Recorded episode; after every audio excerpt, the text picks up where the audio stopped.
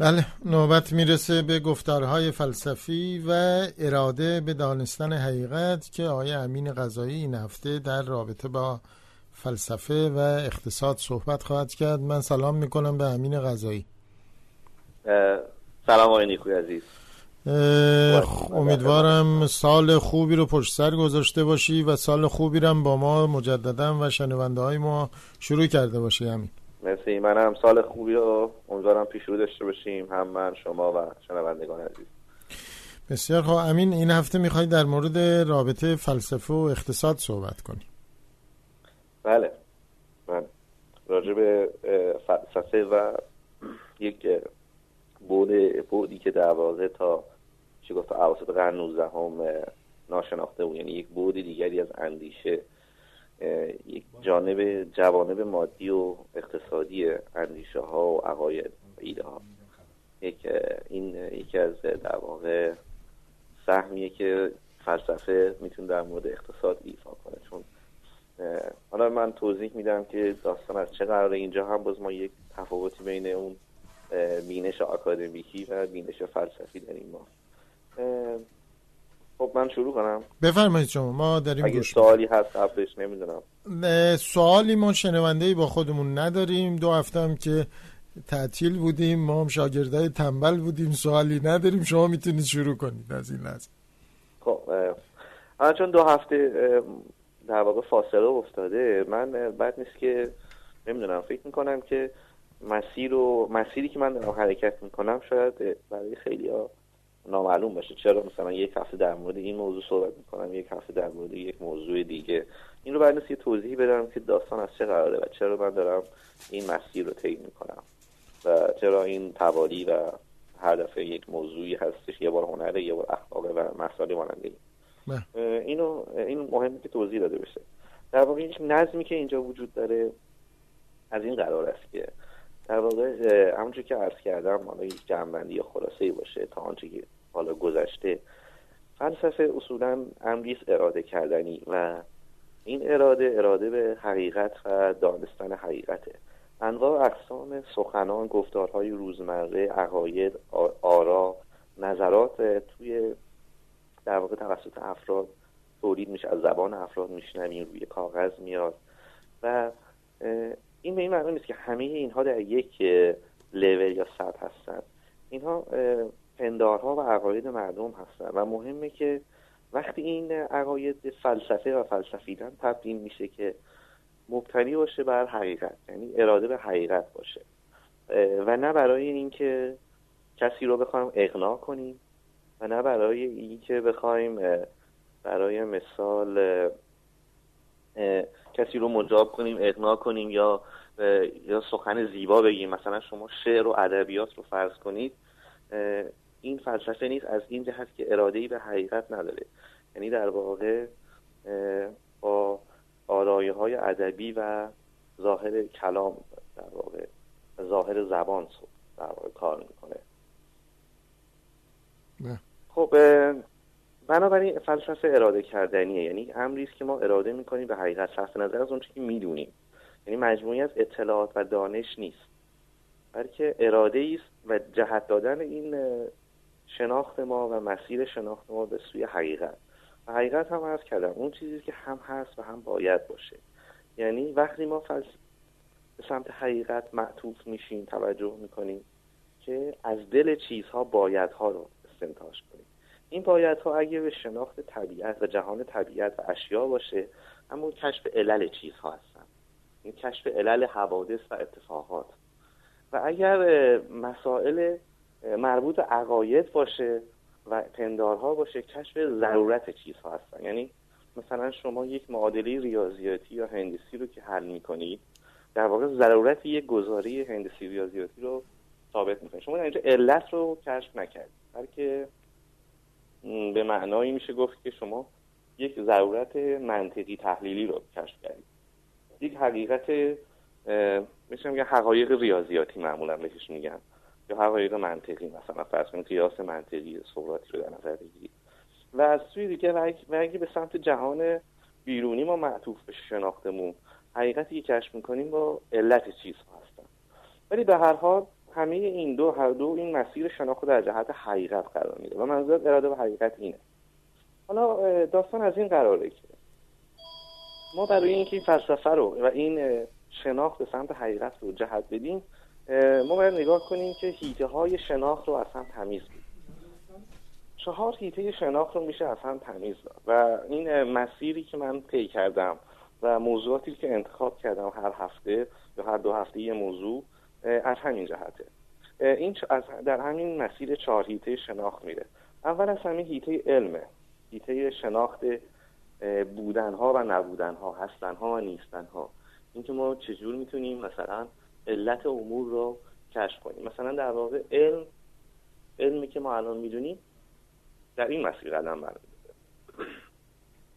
و سعی می‌کنه که explanation توصیفی از امور به دست بیاره یا یک روابط علی معلولی بین چیزها برقرار کنه یا کشف کنه در واقع. ولی این فقط یک حیطه شناخته یعنی قضاوت در مورد هستی و نیستی چیزها یا صحت سقم امور و معمولا گزاره هایی که در علم صادر میشه گزاره توصیفی هستن و نه گزاره ارزشی. یعنی ما توصیف میدیم که چه اتفاقی افتاده. پس یه مورخ توضیح میده که چه اتفاقی در گذشته افتاده. یک فیزیکدان توضیح میده که چگونه پیدا عمل می‌کنن. یا یک زیستشناس توضیح میده که چگونه جانوران رفتار می‌کنن یا فرگشت پیدا می‌کنن یا و یا زمین شناس ممکنه توضیح بده که چگونه زمین عمل می‌کنه حرارتش پارامترها و شاخصهایی که در مورد زمین وجود داره مثلا لایه های تکتونیکی و ماننده این اینها در واقع توصیفی هستن. ولی هیته دیگری از شناخت وجود که من بعد از این قضیه بهش پرداختم هیته اخلاق و حقوقه. اینجا قضاوت ها ارزشی هستن. یعنی ما توضیح میدیم چه باید بکنیم و چه نباید بکنیم. چه در زندگی فردی که هیته اخلاقه و چه در زندگی جمعی اینجا هیته حقوقه. یعنی ما باید در جامعه بایدها و نبایدهای که افراد باید در جامعه رایت کنند و حقوق تعیین می‌کنند. و بایدها و نبایدهایی که افراد از زندگی فردیشون تعیین می‌کنن رو اخلاق تعیین از دو نوع قضاوت. قضاوت در مورد هستی و نیستی چیزها که علم رو تعیین می‌کنه. یعنی هیته علمه. هیته اخلاق و حقوق هیته بایدها و نبایدهاست. قضاوت در مورد اینکه چه باید کرد و چه نباید. هیته سوم که بهش پرداختیم تا الان به اینجا رسیدیم قضاوت در مورد زشتی و زیبایی اموره. که من عرض کردم که در اصل برای اینکه ما زیبایی رو از مقوله ذوق و سلیقه فردی یعنی مقوله ناعقلانی یا عواطف احساسات جدا کنیم ما لازم شاخص عقلانی یا معیار عقلانی داریم. یعنی با یک همونجور که با یک با اصل علیت یا با فکت ها و شواهد ما در مورد هستی و نیستی چیزها قضاوت می‌کنیم در حیطه علم. در حیطه هنر هم ما لازم به شاخص ها و معیارها و سنجه هایی داریم که در مورد زشتی و زیبایی چیزها قضاوت کنیم. و صرفا محل ذوق و سلیقه شخصی نباشه. و اگه اینجوری باشه یعنی اگه که معیاری داشته باشیم اون وقت می‌تونیم بگیم که این یک فلسفه است. یعنی ما باید هنر رو فلسفیزه کنیم تبدیل کنیم به اراده به حقیقت در هنر داشته باشیم. اگه نداشته باشیم هنر تبدیل میشه همچنان که امروزه تصور میشه در واقع. هنر تبدیل میشه به ذوق و سلیقه فردی. من یک موسیقی رو زیبا می‌دونم. و موسیقی شما پخش کردی ممکنه من زیبا ندونم. و حالا چرا نمی‌تونم توضیح بدم؟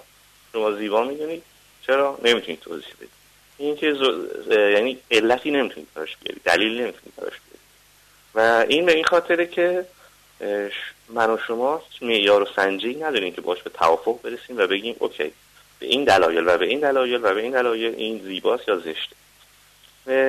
وقتی میگیم فلسفه اراده به دانستن حقیقت اینجا در حیطه اخلاق و در حیطه هنر و فرهنگ باید این اقلانیت رو ترویش کنیم. یعنی اقلانیت وجود داشته باشه که بر اساس همونطور که در علم وجود داره بر اساس اصول اقلانی و سنجه ها و معیارهای اقلانی بتونیم تعیین کنیم که چه چیزی زیباست و چه چیزی زشته. و این عرض کردم که برای انجام این یعنی اقلانی کردن امر قضاوت زیبایی شناختی ما نیاز به این داریم که زیبایی رو با هارمونی تعریف کنیم. یعنی هارمونی وجود داشته باشه بین اجزای اثر هنری یا بین هنر به عنوان یک اثر و background یا پس زمینه اجتماعی پیش زمینه اجتماعی تاریخیش. و مانند این که من مثالی زدم بین تفاوت بین داستان های فولک داستان های عامه پسند و رمان. که مثلا نشون دادم رمان هارمونی بیشتر و قوی تری رو نشون میده. حالا به هر حال همه اینها نشون میده که ما باید هیته های علم و اخلاق علم و علم که بله اخلاق و حقوق و زیبایی و فرهنگ رو هم اقلانی کنیم. یعنی دنبال حقیقت در دل اونها باشیم. در دل وقتی می‌خوایم در مورد زیبایی زشتی اون صحبت کنیم دنبال حقیقتی باشیم و ببینیم چرا زیباست. نه به این دلیل که صرفا ذوق و سلیقه ماست. و اگه میگیم که یک امری اخلاقی است بگیم که چرا اخلاقی دلیلی داشته باشیم. و چرایی و ضرورتش رو نشون بدیم نه به این خاطر که مثلا فکر می‌کنیم سنت و عرف ما میگه به این دلیل پس این امر نکوهیده است یا پسندیده است یا مثلا مذهب ما میگه. اینها ناعقلانی شدن این هیته ها هستن. هدف فلسفه اینه که اقلانیت رو وارد این هیته ها تا الان سه تا هیته رو بس من گفتم. علم اخلاق و حقوق و سپس فرهنگ و هنر. چهارمین هیته که متاسفانه در فلسفه و در تاریخ فلسفه نادیده اقتصاده. و قضاوت در حیطه اقتصاد یعنی قضاوت در مورد منفعت و ضرر. یعنی ما قضاوت در مورد هستی و نیستی چیزها یعنی حیطه علم قضاوت در مورد بایدها و نبایدها حیطه اخلاق و حقوق رای زشتی چیزها حیطه هنر و قضاوت در مورد منفعت و ضرر. حیطه اقتصاد. این مهمه و متاسفانه حیطه اقتصاد در واقع در تاریخ فلسفه که نگاه می‌کنیم می‌بینیم فیلسوف ها فیلسوفان مختلف این رو نادیده گرفتن یا اصلا بهش نپرداختن. معمولا وقتی به آثار فلسفی شناسی خصوصا حالا معاصر رو شاید نگیم نگاه می‌کنیم می‌بینیم که خب یک فیلسوفی هست که یک معرفت شناسی رو پرورش داده یک سیستم جامعه منطقی و عقلی مثلا فرض کنید اسپینوزا رو مثلا مثال بگیریم یا دکارت. و بعد رفته سراغ ایته معرفت و اخلاق و یک علم اخلاق یا فلسفه اخلاق رو صحبت کرده. گاهن بعد از علم اخلاق به هیته حقوق رفته یا فلسفه سیاسی رو مشخص کرده احیانا.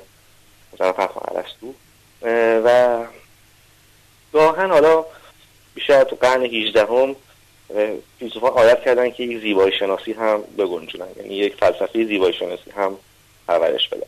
ولی هیچ کدوم اینها یعنی هیچ کدوم این فیلسوفان کلاسیک در مورد هیته اقتصاد و قضاوت منفعت و ضرر صحبتی نکردن. و هیچ بحثی نشده. و به طور کل حالا به خاطر اون فرهنگ مسیحی اسلامی هم در شرق و هم در غرب اصولا جهان مادی و جهان منفعت و ضرر یک محوله خارج از شناخت محسوب شده یک محوله که بیارزش محسوب شده یعنی ما نیازی نیست برای این قضیه علم و شناختی داشته باشیم یا سنجهی داشته باشیم یا اقلانیتی داشته باشیم. اینجوری نگاه می شده بهش و شما فرض کنید خب دلایل دیگه هم وجود داره. اصولا به لحاظ تاریخی اقلانیت و پرورش ایده ها و افکار در عهده طبقات حاکم مالک بوده و اینها این کار در اوقات فراغتشون انجام می‌دادن و علاقه ای نداشتن که یا هنوز هم شاید اینجوری باشه. علاقه ای ندارن که مسائل منفعت و ضررش منفعت و ضرر به قضاوت قضاوت بشه در موردشون. چون در واقع سود و منفعت خودشون در اینه که این قضاوت انجام نشه چون دست خودشون رو میشه. چون اینها ارباب هستن اشراف هستن حالا هم هم چون منطقی یعنی به نفعشون نیست که در مورد نفع و ضرر صحبتی بشه پنج سالگی البته بورژوازی فرمان و هجمونی در حالا میشه گفت حواصل قرن 19 هم در واقع تثبیت سیاسی پیدا می‌کنه. با حوادث و انقلاب ها و ماجراهایی که در قلب اروپا می‌دونیم و همچنین در آمریکا به خاطر جنگ داخلی آمریکا می‌تونه نمونش باشه. تثبیت سیاسی میشه کم کم می‌بینه که نیازمند یک علمی هست به نام علم اقتصاد و اقتصاد سیاسی رو پرورش میده. که می‌شناسید آدام اسمیت هست ریکاردو هست و ماوری افراد. و فیلسوفان در واقع اقتصاددانان کلاسی اصطلاحا میشه اسمشون گذاشت. اینها شروع می‌کنن به نحوی سعی می‌کنن که در واقع در مورد اقتصاد هم صحبت بکنن و ببینن که سیر اقتصاد سیاسی خصوصا. ثروت در جامعه چگونه تولید و توزیع میشه. چون بورژوازی برخلاف اشراف و در واقع اربابان قدیم بردهداران قدیم نیازمند مداخله در امور تولیده. یعنی نیازمند این هست که تولید رو بر دست بگیره و کنترل و مدیریت کنه و بهرهوری رو افزایش یعنی بیشتر این تولید انجام بشه بتونه نیروی کار رو در بازار مدیریت کنه ببینه که قوانین حاکم بر بازار و صنعت چگونه می‌تونه باشه؟ چه بخشهایی باید جزء مالکیت دولتی باشه؟ چه بخشهایی باید جزء مالکیت خصوصی باشه؟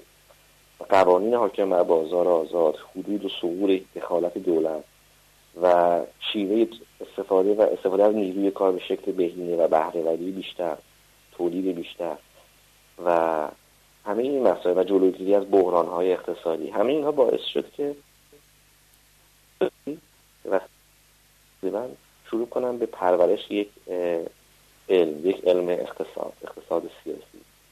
و کم کم این اتفاق میفته یعنی قضاوت در مورد منفعت از ضرر چیزها وارد در واقع اهمیت پیدا می‌کنه و وارد بحث میشه مدخلی پیدا می‌کنه در واقع. و و این مهمه به این دلیل که ببخشید.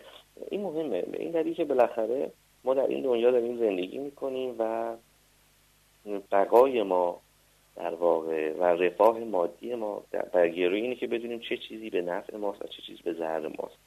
کدام مناسبات اجتماعی اقتصادی به نفع ماست مثلا به نفع منه و کدام یک به ضرر منه. و درک این مسئله بسیار مهمه چون بخشی از قضاوت ماست. ارز کردم قضاوت از چهار مقوله خارج نمیشه و الان ما می‌خوایم به قضاوت در مورد منفعت و ضرر امور بپردازیم. خب اگه بخوام ادامه بدم به این صورت میشه که در مورد منفعت و ضرر بخوایم قضاوت کنیم اینجا ما با یک اتفاقی میافته. اینجا ما دیگه باید بتونیم تمیز بدیم نوع قضاوت در مورد افکار و عقاید رو با مثلا در مورد حقیقت عموم. یعنی ما باید تمیز بدیم به اینکه وقتی یه گزاره صادر میشه آیا داره حقیقت رو بیان می‌کنه یا نمی‌کنه. این بخش هیته علمی قضیه است. مثلا فرضاً شما با یک نظریه رو در رو میشید از دو وجه می‌تونید بررسی کنید. و این تمیز خیلی مهمه. تمیز این دو وجه. از این وجه که این طرف حقیقت رو میگه یا نمیگه. حرفش درسته یا غلطه. آیا فکت ها و شواهدی برای تایید صحت گفتارش وجود داره یا نداره؟ این بخش کشف حقیقت اموره که تا الان خب خیلی همین می‌تونن در واقع چگونه عمل می‌کنه بر اساس منطق استدلال فکتها جمع شواهد و مدارک قیاس استقرار و مابعدی مسائل. ولی از یک جنبه دیگه هم میشه این عقاید و پندارها رو در واقع بررسی کرد. و اون از اون جهتی که این پندارها و این عقاید یا نظریات و آرایی که در جامعه تولید و صادر میشه به نفع چه کسانی؟ منفعت چه کسانی رو در واقع هدایت می‌کنه؟ این یعنی برخورد ایدئولوژیک یعنی ما ایده ها رو به عنوان یعنی ایده شناسی به جای اینکه ما در واقع در مورد محتوای اون حرف صحبت کنیم که البته لازم صحبت کنیم و قضاوت کنیم یک برخورد رویکرد ایدئولوژیک هم باید داشته باشیم. یعنی به چشم یک نگاه کنیم که این ایده ها چرا و چگونه و به چه بستری تولید شدن و منافع چه کسانی رو هدایت می‌کنن.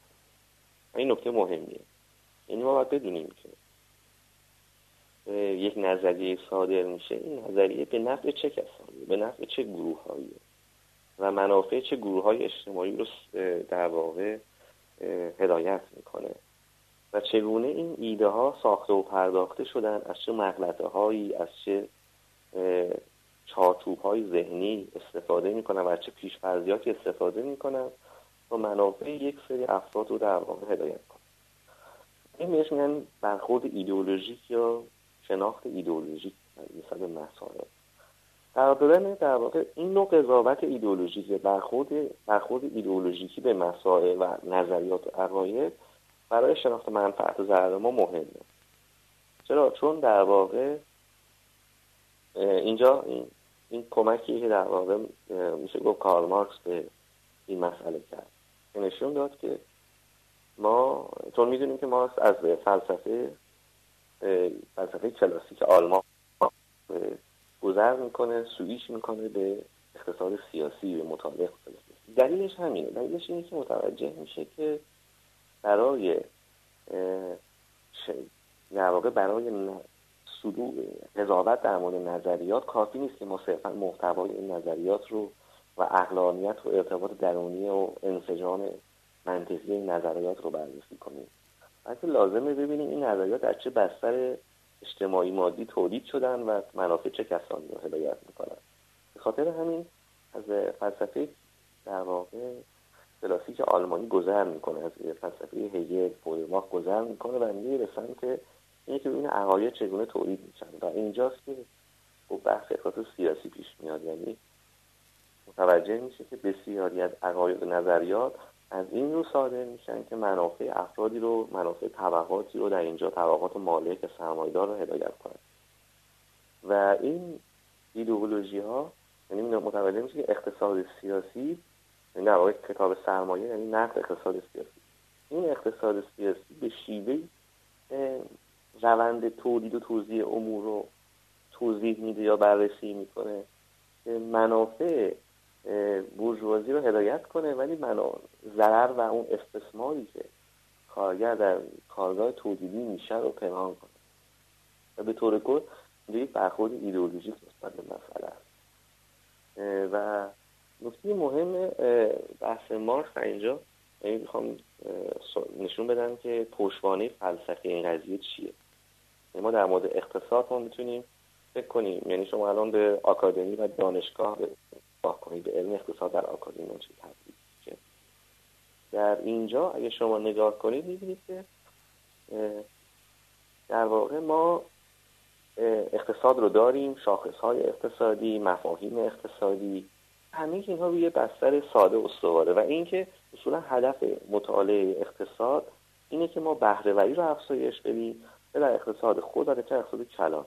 اقتصاد خود به عنوان یک مثلا در واقع یک بنگاه اقتصادی چگونه می‌تونیم بهرهوری رو افزایش بدیم و در اقتصاد کلان چگونه می‌تونیم سیستم رو بچرخونیم؟ یعنی این سیستم کار کنه و عرضه و تقاضا در توازن با هم باقی بمونن و مسائلی مانند این.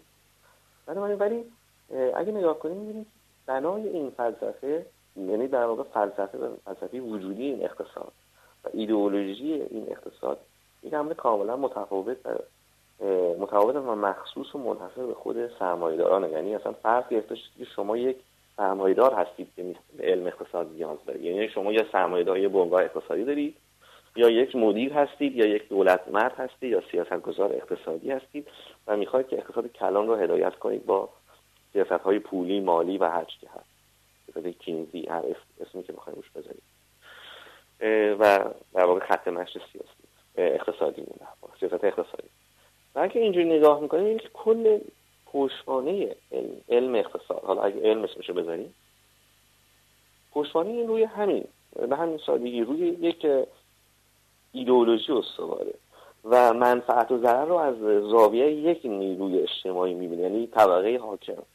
و نه از زاویه طبقه کارگر یا مردمی که فاقد ابزار تولید هستن و فاقد مالکیت هستن و در واقع جز, جز نیروی کارشون چیزی برای فروش نداره یعنی علم اقتصاد موجود در در واقع در دانشگاه تدریس میشه در آکادمی تدریس میشه یک پشتوانه ایدئولوژیک داره. به چه دلیل این در واقع این اتفاق افتاده؟ به سادگی به این خاطر که ما فلسفه ای که اقتصاد روش استوار شده یعنی فلسفه وجودی اقتصاد رو نایده گرفتیم. اینکه منفعت اقتصاد در مورد شناخت و قضاوت در مورد منفعت و ضرر اموره. و اول از همه ما باید تقسیم کنیم. یعنی یک برخورد ایدئولوژیک داشته باشیم که اگه ما می‌خوایم نحوه تولید توزیع ثروت در جامعه رو درک کنیم یا بفهمیم یا بشناسیم اول از همه ما به عنوان چه گروه اجتماعی یا چه نیروی اجتماعی می‌خوایم این کار انجام بدیم؟ یعنی اول از همه منفعت ضرر ما در چیست این چارچوب ایدئولوژیک یک علم رو تعیین می‌کنه علم اقتصاد رو و بعد ما می‌رسیم به علم اقتصاد. به همین شما یک پارالل یا یه جور عجیب هم هست این قضیه. شما می‌بینی که اقتصاددان مارکسیست در واقع یه مسیری رو میرن بحثایی رو می‌کنن که کاملا با اقتصاددانان بورژوا کاملا متفاوته. اونا اصلا یک مسیر دیگه ای رو میرن یک فرضیات دیگه ای رو دارن و اقتصاددان مارکسیست یک مسیر دیگه ای رو دارن میرن کلا بحث شده است. یعنی حتی گاهن دیالوگ هم یک دیالوگ دیالوگ در واقع علمی هم بین اینها ممکنه برقرار نشه چون اصلا پیشورزیات اینها و چارچوب ذهنی ایدئولوژیکی که اینا دارن متفاوته. بنابراین وقتی در مورد اقتصاد صحبت می‌کنیم در واقع یک پشتوانه فلسفی این قضیه یعنی شناخت منفعت و ضرر امور. و برای شناخت منفعت و ضرر امور ما باید اول از همه نیروهای اجتماعی و ببینیم به عنوان چه گروه اجتماعی چه افرادی داریم در مورد منفعت و ضرر صحبت می‌کنیم. چون بین منافع انسان ها تضاد وجود داره. بین نیروها منافع نیروهای اجتماعی طبقات گروه های اجتماعی ملل مختلف و هر چی فکر کنید تضاد وجود داره. پس برای اینکه ما اقتصاد داشته باشیم اول از همه باید مشخص کنیم که منفعت و ضرر چه نیروی اجتماعی رو مشخص می‌کنیم و در چارچوب این منفعت و ضرر علم اقتصاد داشته باشیم. به خاطر همین علم اقتصاد ماهیتا ایدئولوژیکه. ماهیتا در مورد منفعت و ضرر امور کنه یا انسان ها صحبت می‌کنه. و این به این معناست که حالا اگه بحث رو نخوام خیلی پیچیده کنم به سادگی به این معناست که شما برای اینکه متوجه بشید که یعنی فقط توصیفی نیست یعنی یک جور یک پشتوانه ارزشی هم توش قضاوت ارزشی هم داره. برای اینکه ما علم اقتصاد داشته باشیم اول از همه باید نیروی اجتماعی و وجه ایدئولوژیک اون گزارها مشخص به خاطر همینم مارکس از نقد عبارت نقد اقتصاد سیاسی استفاده می‌کنه. و نکته اصلی داستان اینه که اقتصاد سیاسی یک ایدئولوژیه. در وهله اول یک ایدئولوژی برای اینکه منافع طبقه بورژوا یا سرمایه‌دار طبقه مالک رو بیشینه کنه. و این با منافع و علمی که علم اقتصاد سیاسی که در واقع طبقه کارگر می‌تونه داشته باشه بنیادا متفاوته. بنابراین در یک مسیر متفاوت پیش میره. و به خاطر همین می‌بینیم که مارکس به جای اینکه تمامی روابط در واقع شاخص های یا شیوه تولید و توزیع رو به جای اینکه صرفا در بازار آزاد و مبادله درک کنه یه وارد روابط تولید میشه. متوجه میشه که بورژوازی در واقع آنچه که در تولید در فرایند تولید اتفاق میفته کاملا نایده می‌گیره. یعنی اصلا منشأ سود تولید سود منشأ تولید ارزش افزوده رو کاملا نایده می‌گیره. فرض کاملا بر اینه که یک نفری یعنی یک فرد بورژوا داره یک بنگاه اقتصادی داره یک سرمایه از اینجا این نقطه آغاز از اینجاست. و حتی بحث نظری ارزش رو شما اگه نگاه کنید به مثال ببینید که ما برای توضیح نظری ارزش میاد به در واقع و اینکه چگونه ارزش افزوده در واقع تولید میشه. میاد به روابط تولید نگاه می‌کنه. آنچه که رابطه کارگر و کارفرما نگاه می‌کنه و مزد نیروی مزد و کار اضافه تخمین کار لازم و استثمار رو از اون از این استثمار ارزش افزوده سود حاصل میشه. کاملا به روابط تولید نگاه می‌کنه. ولی بورژوازی میاد با تولید مارجینال مارجینال و در واقع میاد نگاه می‌کنه که در واقع اینو از چانه زنی رابطه بین دو نفر خریدار و فروشنده این ارزش تولید میشه قیمت محصولات تولید میشه به وجود میاد. آقای غذایی ما دو دقیقه دیگه باید جمعش کنیم. بله. دو دیدگاه متفاوت درباره در واقع یک پدیده.